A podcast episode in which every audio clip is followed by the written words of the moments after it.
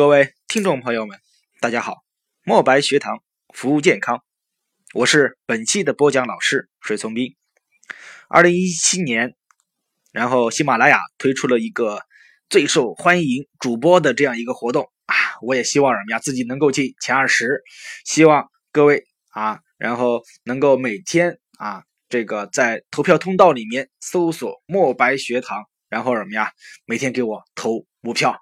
啊，感谢大家！我也希望中医的传统文化、传统知识能够什么呀，进入到前二十，而不是只有那些讲小说的或者是讲笑话的位居第一、第二。啊，让我们一起努力把中医推上去，好吧？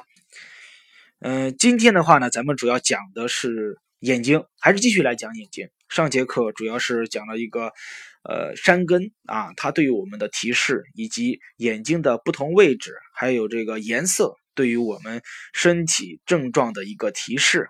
接下来咱们要说的是眼睛的形状啊，眼睛形状的话呢，第一个非常常见，叫什么呀？叫做眼睛啊，眼球的水肿啊，眼球的这样一个水肿的话呢，是周身水肿最主要体现的一个部位。啊，我们眼球的这样一个水肿最为常见啊，因为我们的这个眼睛周边呀，这个皮肤它属于脾啊。那么咱们之前在讲五脏的时候说过，脾有一个特性叫什么呀？喜燥恶湿，是吧？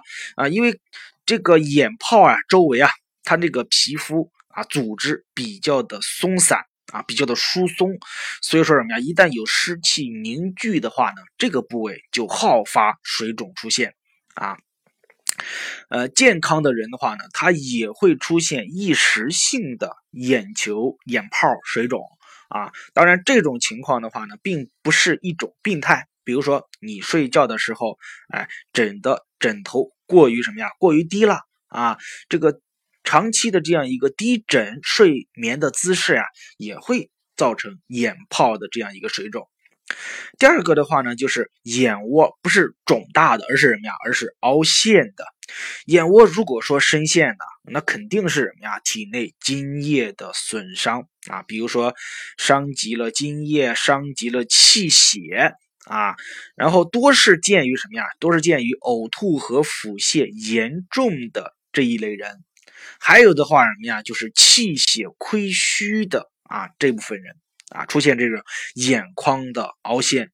那么如果说啊是一个重病久病之人，他的眼窝深陷啊，然后甚至的话什么呀都看不见人啊，那么这属于什么呀？阴阳离绝啊，属于什么呀？病情危。重的一个范畴，我们如果说什么呀？如果说见过这种久病重病的这部分人，尤其是在这个啊肿瘤科待过的啊实习过的这样一个人啊，就印象非常的深刻，眼窝凹陷，是吧？好像肉都什么呀，都快没了啊。那么还有一个，它不是这个我们眼睛周边的皮肤的突出或者是凹陷了，而是眼球本身。啊，如果说眼球突出啊，好像什么呀？好像这个玻璃珠子什么呀凸出来一样啊，一般是见于什么呀？这种喘息的这样一个人啊，属于肺胀啊，属于肺胀，属于肺病的一个范畴。另外的话呢，如果说眼球突出伴随有啊，我们脖子的一个微微的肿大，然后还有什么呀？情绪非常的暴躁，易于生气。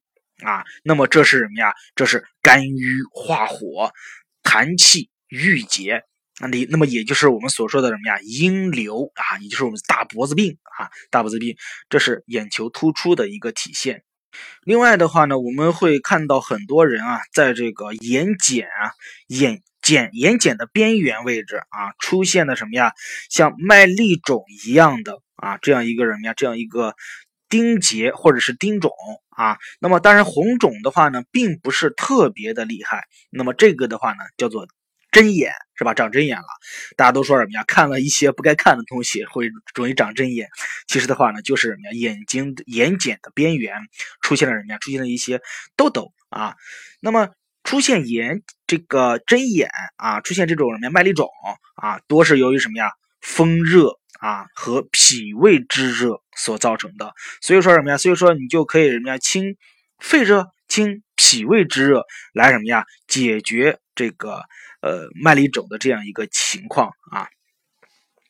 还有的话呢，就是这个呃眼泡呀，这个部位肿大的特别厉害啊，然后什么呀？然后鼓起来什么呀？跟那青蛙一样，这个种话什么呀？叫做眼丹啊。那么也是什么呀？这个风热邪毒、脾胃热盛的一个体现。当然，这种情况的话呢，相对来说就要重一些了啊。其实我们很少见啊，很少见。呃，除了望我们的这个。呃，眼球的形状之外，那么咱们还要去看一看眼睛的动态啊。正常人的话呢，他的瞳孔啊是呈圆形的，而且双侧两侧的眼球是一样大的。那么这个瞳孔的话呢，它的这样一个直径啊，一般情况下是三到四毫米啊，而且对光的这样一个反应非常的灵敏。然后光线一照射的话呢，瞳孔会收缩，啊，还有眼球它的这样一个转动非常的随意，非常的灵活，啊，呃，如果说你看到了有一个人眼睛啊，就是瞳孔缩小，那么也就是说直径一旦缩小于啊两毫米啊两毫米，那么这都是中毒的一个体现，比如说。中药的中毒、川乌、草乌啊，另外的话什么呀？这个农药的中毒以及出血性的中风，都会什么呀？出现这种瞳孔的缩小。呃，所以说什么呀？当一些老年人突然晕厥过去的时候，你首先什么呀？把他眼睛翻开，去看一看他的孔瞳孔是否缩小。那么如果说缩小的话呢，尤其是老年人突然晕厥性啊，突然性的这样一个晕厥，那么多半的话呢是。中风了啊，就是出血性的中风。除了瞳孔的缩小之外啊，另外的话就是瞳孔的散大啊，也就是说什么呀？瞳孔大于五毫米啊，这种的话呢，它也是见于什么呀？危急病症的这样一个病人。我们说瞳孔散大的话，什么呀？这个人的生命就快要什么呀？就快要没了，是吧？啊，如果是两侧的瞳孔啊，都是散大了，主要见于什么呀？脏腑功能的一个衰竭。啊，心神的散乱是濒临死亡的指征之一。呃，之前的话呢，对于这个我还不是特别什么呀，特别嗯，这个有印象啊。呃，当呃呃是是我爷爷那会儿什么呀不在的时候，我就在床边然后当他什么呀这个嗯不在的时候，那么眼球啊的光彩啊立马就什么呀就消散了啊，对我的印象是很深的。如果是一侧的瞳孔逐渐的散大。那么这主要是什么呀？呃，热病啊，比如说这个热极生风啊，一侧大一侧小，还有的话呢是中风以及颅内有肿瘤的啊这样一部分人啊，不管是什么情况吧，不管他是双侧散大还是单侧的散大，它都属于什么呀？病危的范畴啊。当然还有一些这个青光眼的病人，他也会出现什么呀？瞳孔的散大啊。